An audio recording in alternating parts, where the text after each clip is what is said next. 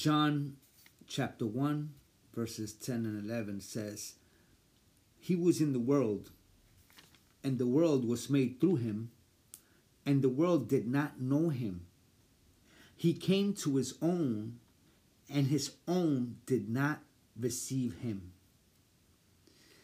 Let's take a look at this real quick, you know, because a lot of people just read through the Bible and, and skip major points. Listen, he was in the world. All right, it says he was in the world. God was in the world. He came down from heaven to live among us, to be with us, to care for us. He ate with us, drank with us. He healed the sick among us.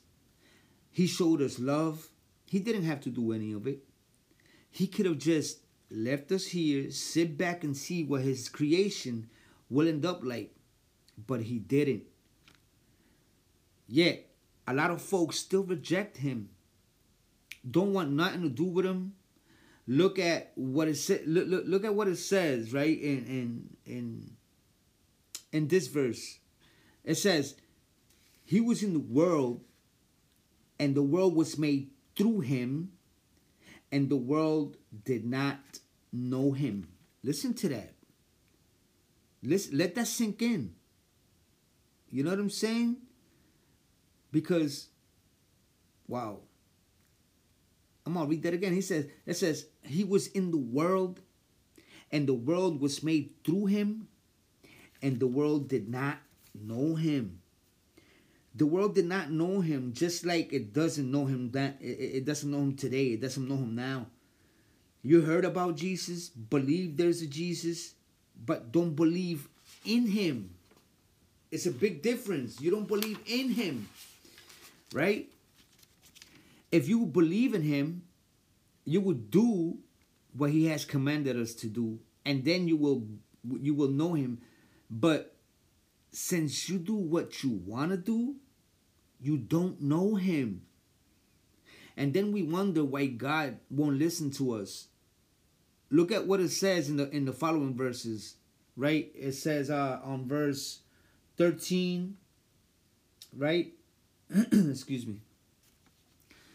It says uh but as many as received him to them he gave the right to become children of God to those who believe in his name. You understand what I'm saying here? But as many as received him, received him, when you receive Jesus Christ into your life, to them he gave the right to become children of God. How did he do that? Through the Holy Spirit. Because once you receive, right, Jesus Christ into your life, he starts changing you. He sends the Holy Spirit within you to change you into the person that he wants you to be. You understand? When the Bible speaks about believing in his name, it doesn't mean to know his name, but to do the things he spoke, to walk with him, take up your cross and follow him. This walk won't be easy. Jesus never said it was going to be. He said, he said that we will have tribulations, we will go to jail, we will suffer beatings, we will suffer mockery, etc. Right? People will look at you funny. People, you know what I'm saying, tell you to get away from them, that they, they don't want to hear it, this and that. Yo, we got to suffer through all this stuff, right?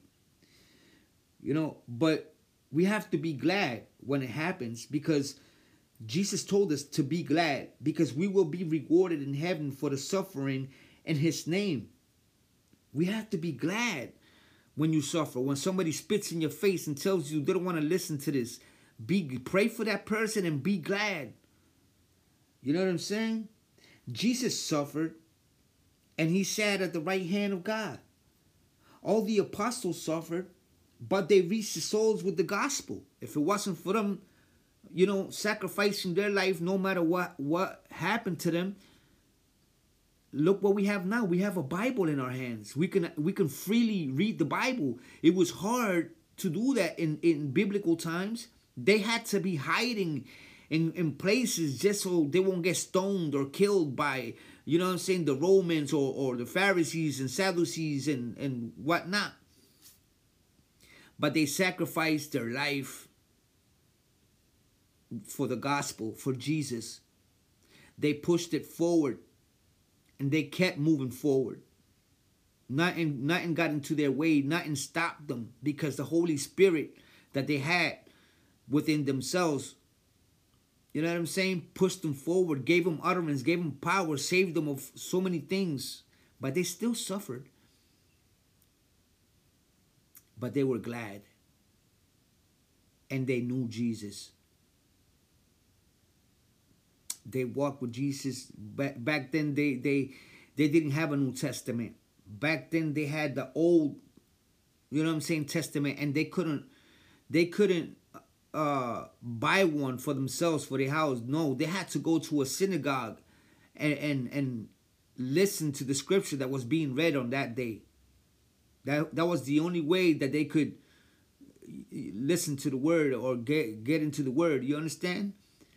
now we have the privilege of having a Bible in our hands and reading it ourselves at home, in a park, at work, anywhere.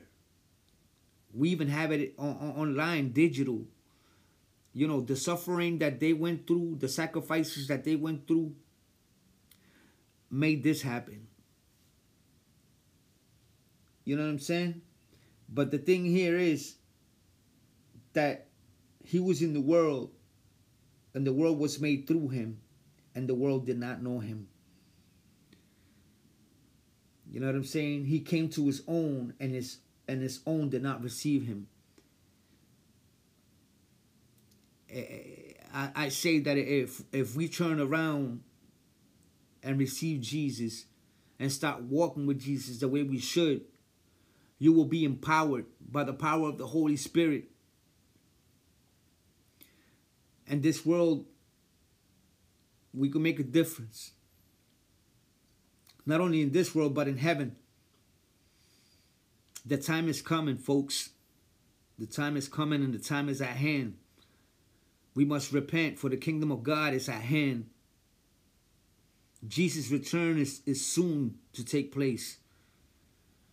This world is coming to an end. The beast will rise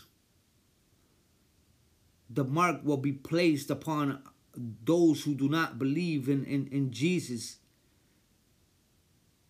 And a lot of people are going to suffer in the everlasting fire of hell. Look for him while you still can. Repent. Come to Jesus. Repent. Come to Jesus. Amen. I'm going to leave this right here.